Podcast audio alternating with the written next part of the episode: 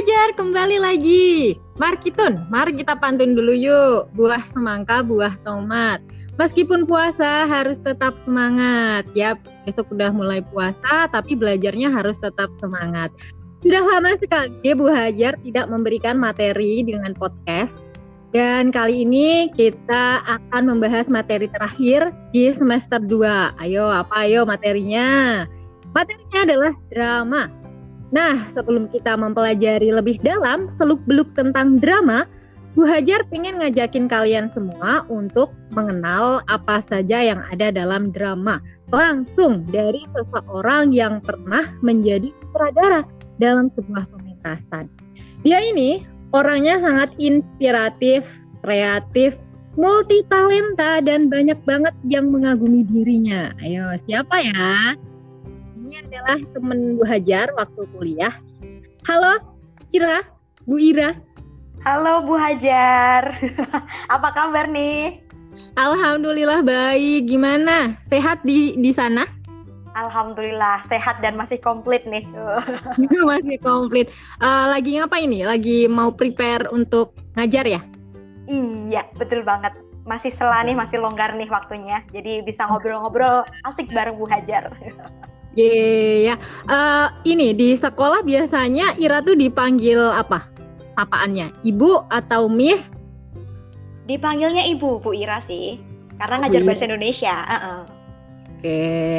Ya, teman-teman perlu kalian tahu juga bahwa Bu Ira ini adalah seorang guru di SMA Pradita Dirgantara. Mungkin kalian pernah mendengar atau ada yang masih asing. Uh, dan yang saya tahu soal sekolah ini eh, SMA Pradita Dirgantara itu adalah salah satu sekolah yang favorit juga. Bener nggak Bu Ira? Iya, betul banget. Kalau misalnya teman-teman main ke Solo itu kan depan bandara, uh, Bandara Adi Sumarmo itu ada kompleks sekolah ya. Nah itu letak sekolahannya. Nanti kalau mau ketemuan dengan saya boleh janjian deh. Widih, ini uh, Bu Ira ini termasuk yang jadi uh, banyak banyak penggemarnya ya uh, di di sana ya. Wah, enggak juga. Ini Bu Hajar tuh terlalu berlebihan. ya, soalnya emang uh, uh, sedikit mengulang waktu uh, waktu kuliah dulu ya. Bu Ira ini uh, di di kuliahan pokoknya yang paling kreatif banget dan yang jadi idaman gitu loh. Oh. Aduh, ini ini ini ya apa relatif sih kalau itu penilaian Bu Hajar sendiri ya.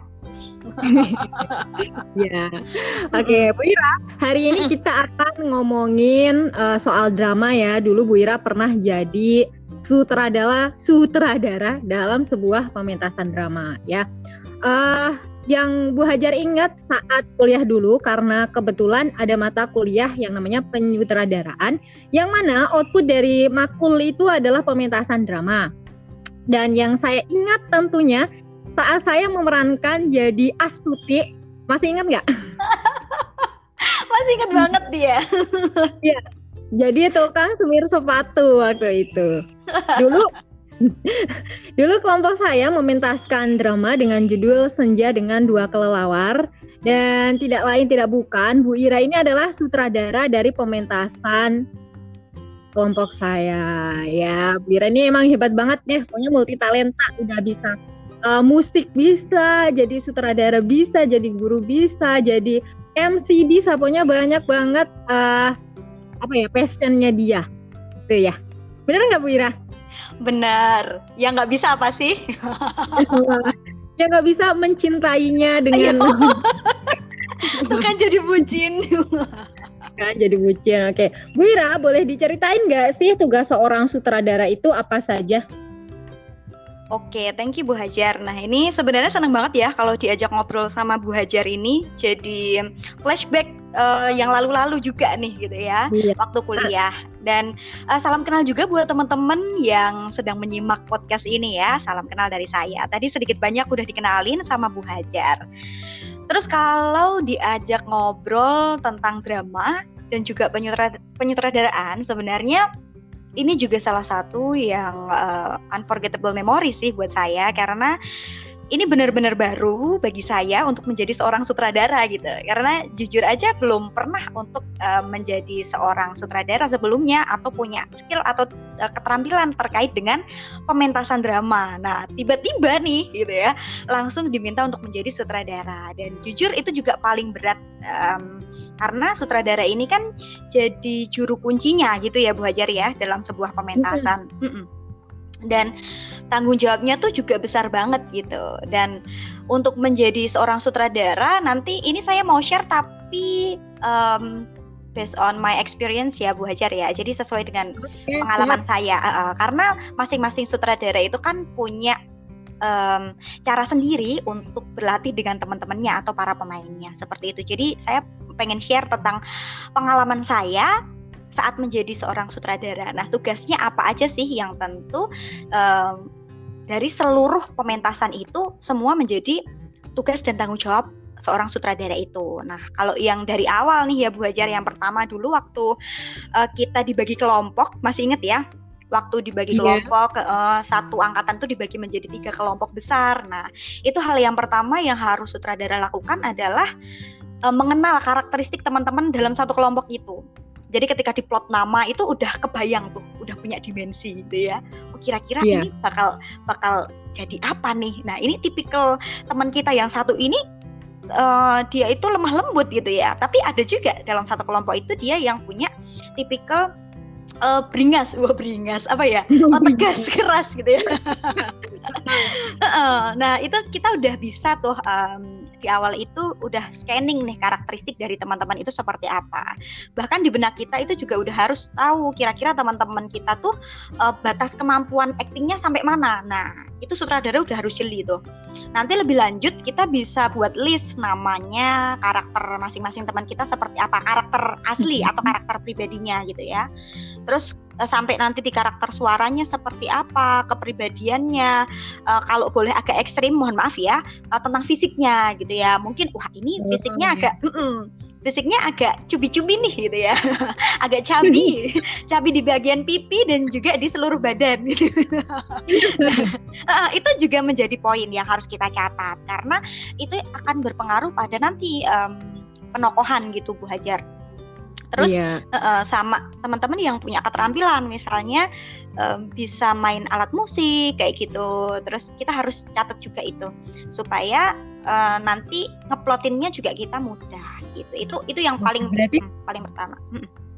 berarti pembagian tugas ya jadi sutradara itu harus tahu uh, ini jadi siapa, ini jadi apa kayak gitu ya dalam sebuah kelompok gitu ya. Hmm, hmm, itu yang paling awal.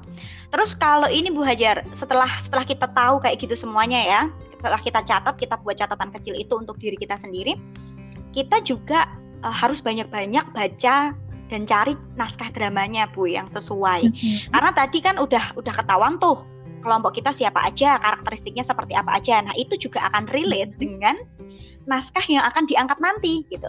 Kalau misalnya mm-hmm. oh naskahnya ini tuh terlalu berat banget untuk karakter asli, dari teman-teman nih. Nanti kan effort untuk latihannya juga lebih keras. Nah, nanti kita yang harus menentukan gitu ya, naskah dramanya seperti apa. Kalau saya dulu um, saya buat drive gitu ya Bu Ajar ya dulu masih ingat ya saya buat um, ya, masih ingat banget naskah-naskah itu saya kumpulkan ada puluhan naskah satu drive terus teman-teman nanti saya minta untuk baca juga terus saya yang mengerucutkan menjadi 10 naskah kalau nggak tujuh naskah itu ya um, berdasarkan karakternya, berdasarkan um, plotnya atau uh, kebutuhan pemainnya yang memungkinkan seperti itu. Kemudian kita uh, analisis keuntungannya atau kelemahan kelebihannya seperti itu dari masing-masing naskah itu atau plus minusnya gitu ya. Selanjutnya baru nanti kita kasih ke teman-teman dalam satu kelompok itu untuk kita bedah dan kita kerucutkan menjadi mungkin tiga atau dua naskah hingga nanti pada akhirnya kita memilih satu naskah. Nah, dulu kita milihnya yang senja dua kelelawar gitu ya Bu karyanya iya. gitu ya. Ya karena kita anak-anak senja gitu ya. anak-anak senja yang suka yang suka bucin. Hmm, oh, enggak, enggak. Yang roman gitu kan. Makanya kita pilih. Nah, berarti ini ya Bu Ira tuh termasuk yang uh, belajar jadi sutradara itu otodidak gitu ya.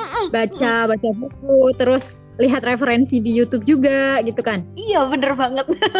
Karena bener-bener dari nol dan dan menarik banget karena teman-teman yang satu kelompok itu belum pernah ada yang pentas atau main drama. Ya enggak dulu kan banget saya pun juga belum pernah jadi uh, pemain atau pemeran dalam drama itu belum pernah Iya kan, uh, uh. masih inget nggak dulu dulu kita pernah uh, sharing knowledge gitu kan, terus aku tanya ke teman-teman semua dalam satu kelompok tuh siapa yang pernah main uh, drama itu? Nggak ada yang angkat tangan. iya. Uh, uh, jadi benar-benar baru dan kita bisa cari referensi tuh dari banyak media, bisa dari YouTube, bisa dari buku-buku buku ini ya textbooknya kita. Dulu saya itu mau ngelatih gitu kan mau uh, ngelatih teman-teman itu saya baca dulu buku-buku. Kemudian saya lihat di YouTube baru nanti saya uh, memorizing di otak saya baru saya sampaikan delivery ke teman-teman tapi dengan cara saya sendiri kayak gitu. Nah itu itu yang bisa kita lakukan sih. Ya terus ini Bu Ira. Dalam sebuah pementasan yang penting itu kan nggak cuma aktor sama sutradara aja ya kan? Nah karena dulu sebelum pentas dan tiap hari latihan saya tuh ngiranya tuh yang penting dalam pementasan drama cuman sutradara sama aktor. Nah, menurut Bu Ira, apa aja yang perlu diperhatikan selain dua unsur tadi ketika kita mau pentas dalam drama?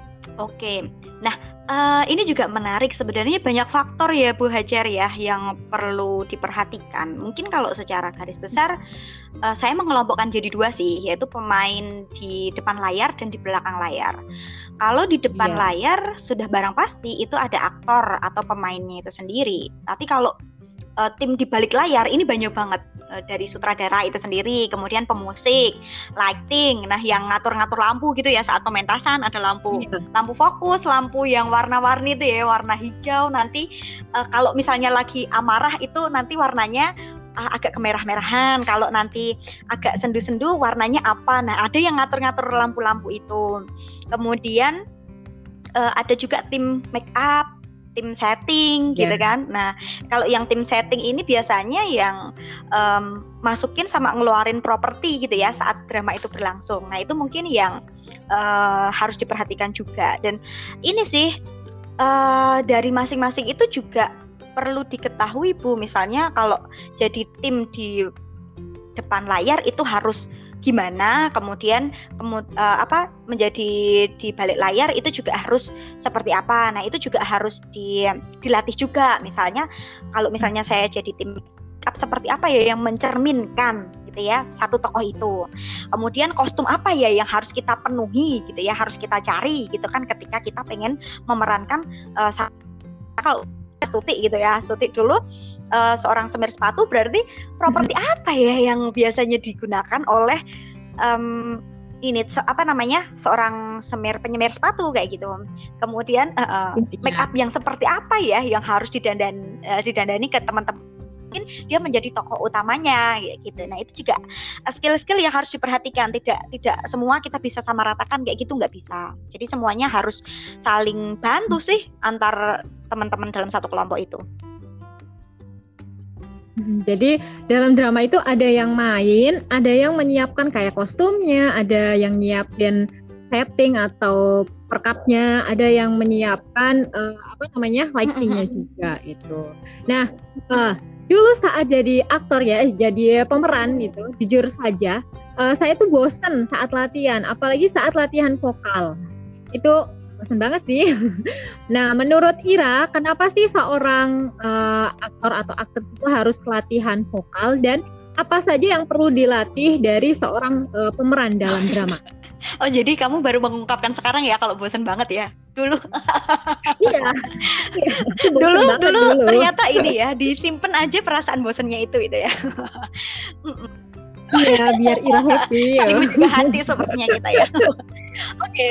nah untuk latihan vokal tuh penting banget ya Bu Hajar dan teman-teman karena kalau kita mau pentas itu memang uh, salah satu poin utamanya adalah power kita gitu ya. Jadi uh, apalagi kalau yeah. kita main drama ketika kita pentas kita nggak pakai mikrofon atau alat bantu pengeras suara kayak gitu jadinya uh, mau nggak mau powernya harus kebentuk dulu nah setelah power ini uh, ada yang namanya artikulasi yang harus benar-benar jelas ketika teman-teman uh, sampaikan untuk teman-teman perankan dialog itu gitu ya. Juga intonasinya hmm. ketika membaca satu skrip itu apakah intonasinya monoton seperti itu atau seperti kita kayak um, alami gitu ya, uh, natural gitu kalau kita ngobrol seperti itu. Nah itu juga um, menjadi satu kunci utama yang harus dilatih. Makanya kalau kita tuh latihan uh, latihan vokal itu bisa sampai uh, lama banget kayak gitu ya. Sampai teriak-teriak yang dari nada rendah ke nada yang tinggi kayak gitu. Kemudian latihan marah seperti apa. Nah itu juga uh, perlu diperhatikan. Selain itu juga tadi uh, karena kita memerankan satu tokoh tertentu gitu ya, jadi kita harus uh, tahu mimiknya seperti apa ketika kita nanti um, pengen memerankan tokoh itu. Nggak mungkin dong kita memerankan uh, situasi yang itu marah tapi kita sama celengean gitu ya. Atau situasi yang itu sedih eh malah sambil guyon atau ketawa ketawa ketiwi kayak gitu. Nah itu juga perlu diperhatikan. Nanti ada namanya senam mimik atau senam wajah. Itu yang nanti teman-teman bisa pelajari dengan Bu hmm. Hajar terus juga nih kalau menjadi uh, aktor penting banget untuk bisa menghafal skripnya Nah, ini juga uh, menjadi titik kritis menurut saya karena uh, kadang kita tuh kan luput gitu ya atau kelupaan untuk baca satu baris. Nah, itu fatal. Nah, satu baris itu mungkin kita lupa tapi nanti lawan main kita itu inget dan uh, mengingat itu sebagai penanda gitu. Kalau misalnya itu lupa kita uh, sampaikan, nanti lawan main kita juga pasti akan keteteran dan semuanya pasti akan uh, apa buyar semua kayak gitu. Terus lagi um, apa ya? blocking. Nah, blocking itu juga penting, teman-teman. Nah, gimana gaya kita di atas panggung gitu ya. Um, tangan gerakan tangan kita. Pokoknya kalau di atas panggung itu sekecil apa pun gerakan itu paling nggak harus memiliki makna atau mencerminkan tokoh yang sedang kita perankan itu. Itu. Kemudian penjiwaan. Penjiwaan menurut saya juga penting sih karena kalau penjiwaan ini uh, Bu Hajar mungkin masih ingat ya, saya selalu bilang kalau di atas panggung kalau pengen gila ya gila aja sekalian gitu. Jadi jangan tanggung tanggung jadi totalitas harus gitu ya. totalitas ya? gitu ya. Apalagi kalau pengen memerankan sosok yang um, mungkin dia itu penjahat gitu ya. Waduh padahal kita tuh kalau dalam kehidupan sehari-hari kita baik-baik banget kayak gitu. Nah tapi gimana gimana caranya kita bisa membangun um, karakter seorang penjahat itu gitu. Jadi saya masih ingat teman-teman dulu uh, ketika ketika saya minta gitu ya. Masih ingat nggak bu? Waktu dulu saya minta ke ke tempat-tempat tertentu ya untuk menjadi latihan observasi gitu ya. Iya. Ada yang uh, ada yang ke pasar ada yang observasi ke stasiun yeah. ada yang observasi ke rel kereta api. Karena dulu senjadi uh, eh senja dengan dua kelelawar itu memang latar belakangnya adalah stasiun gitu ya. Jadi teman-teman ya menjadi pemain iya. intinya itu saya minta untuk ke ke ini ke rel kayak gitu ya uh, di lingkungan uh, apa deket mana itu ya uh, saya lupa ya namanya ya di Solo juga gitu kemudian uh, kita latihan di situ untuk ya itu tadi untuk uh, membentuk penjiwaan. Terus teman-teman uh, yang ini apa namanya jadi tukang angkat tukang angkat gitu ya atau di pasar-pasar itu mereka ke pasar daerah Jaten gitu. Kalau Bu Hajar ke mana dulu? Dulu saya kayaknya ke ke Oke, stasiun, ke stasiun kalau nggak ya. salah. Jadi ngamatin. Uh, gimana tuh waktu di iya. stasiun ngapain aja? Jadi kayak uh, saya tuh ngamatin oh orang-orang orang-orang di stasiun tuh seperti ini. Terus kan biasanya di stasiun ada ada yang jualan apa kayak gitu saya perhatikan. Oh uh, raut mukanya seperti ini kayak gitu gitu sih.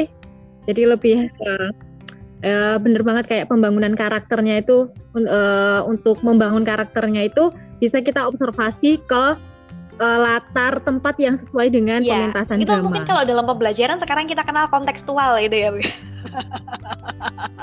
iya. Oke, okay. nah itu itu juga nanti mempengaruhi sama ini Bu yang tadi di awal tuh Bu Hajar. Tadi kan uh, sampai bedah naskah ya kalau tugasnya itu ya. Nanti kan ada uh, prosedur lanjutannya itu casting Nah, ketika casting uh, casting itu nanti yeah. harus benar-benar bisa memerankan sesuai dengan karakter yang uh, ada dalam skrip naskah itu gitu. Nah, itu tadi salah satu uh, cara yang bisa dilakukan oleh teman-teman gitu ya untuk membangun ketika casting itu uh, biar lebih dapat feel-nya. Baru nanti latihan rutin dengan tadi tuh vokal dan segala macam kayak gitu. Dan sutradara harus merancang bentuk-bentuk latihannya yeah, tuh kayak gitu. Yeah. Itu salah satu bentuk-bentuk latihan yang bisa dirancang oleh sutradara. Iya, terus ini uh, pementasan drama itu kan nggak cuman dialog antar tokoh aja ya, ada juga yang namanya monolog. Bener-bener. Ya kan Ira? Ada apa aja sih selain uh, itu monolog? Terus jenis jenis-jenis drama itu ada apa aja? Coba ceritain dong uh, atau di, dijelaskan Waduh. sama teman-teman. Oke. Okay. Uh, ini ini kayaknya Bu Hajar lagi muji saya ya. saya tuh jadi saya bener. Oke, okay, ini sesuai pemahaman saya aja ya Bu ya. Tapi nanti Bu Ajar boleh uh, sama iya. teman-teman yeah. juga boleh cari beberapa referensi sih karena drama itu yeah. luas sebenarnya teman-teman. Kalau tadi Bu Hajar menyampaikan monolog, nah kalau monolog ini kan uh, namanya mono itu kan satu gitu ya. Berarti uh, satu dialog yang di eh sorry satu peran yang di yang hanya diperankan oleh satu orang gitu.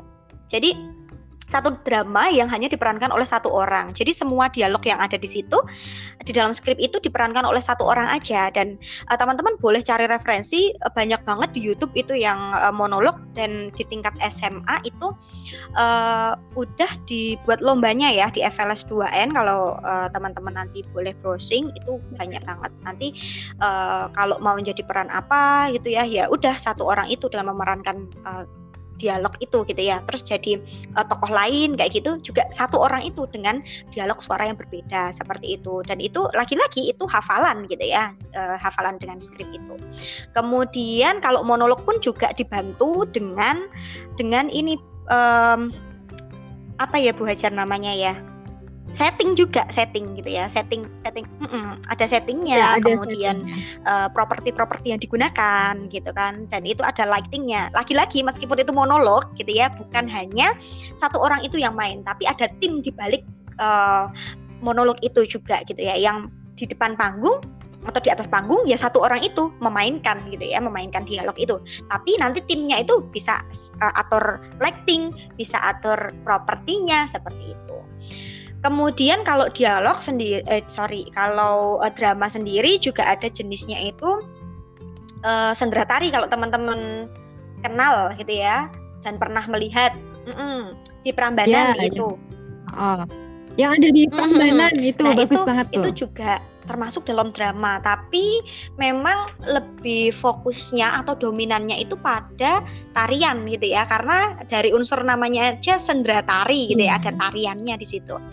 Kalau mungkin kalau di Solo teman-teman bisa ke ini ya, mana itu Bu Ajar? Sender eh Sriwedari ya, Sriwedari atau uh, uh, Iya, mm -mm, ada atau Taman Balai Kambang. Ya? Nah, sebenarnya ketoprak itu juga termasuk drama gitu ya, karena dia juga memainkan peran peran tertentu dalam bahasa Jawa, Jawa gitu ya. ya. Apalagi tokoh-tokohnya sudah um, center di wayangnya kayak gitu. Nah, itu juga juga um, bisa dikatakan sebagai drama. Jadi macam-macam. Kalau mungkin teman-teman lihat di televisi itu juga uh, ada namanya opera kayak gitu. Opera itu juga termasuk drama juga, tapi dominannya itu pada musiknya gitu. Jadi misalnya pengen pengen apa ya show show um, beberapa band atau uh, musik tertentu tapi dengan drama, konsep drama. Nah, itu bisa dikatakan sebagai drama, tapi namanya itu opera gitu. Jadi fokusnya ke musik.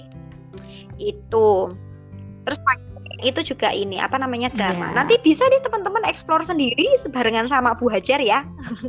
saya juga uh, itu pengalaman saya itu Bu Hajar Iya, sebenarnya kalau nggak ada pandemi gitu kan, karena kebetulan uh, sini pembelajarannya masih daring, uh, pengen banget memintaskan drama gitu, tapi uh, belum hmm. memungkinkan. Eh, gitu, tapi kan ya. uh, bisa juga secara daring bu, nanti boleh jadi coba bu. iya, uh, asik juga ya. Sedikit ribet tapi uh, itu asik juga. Iya.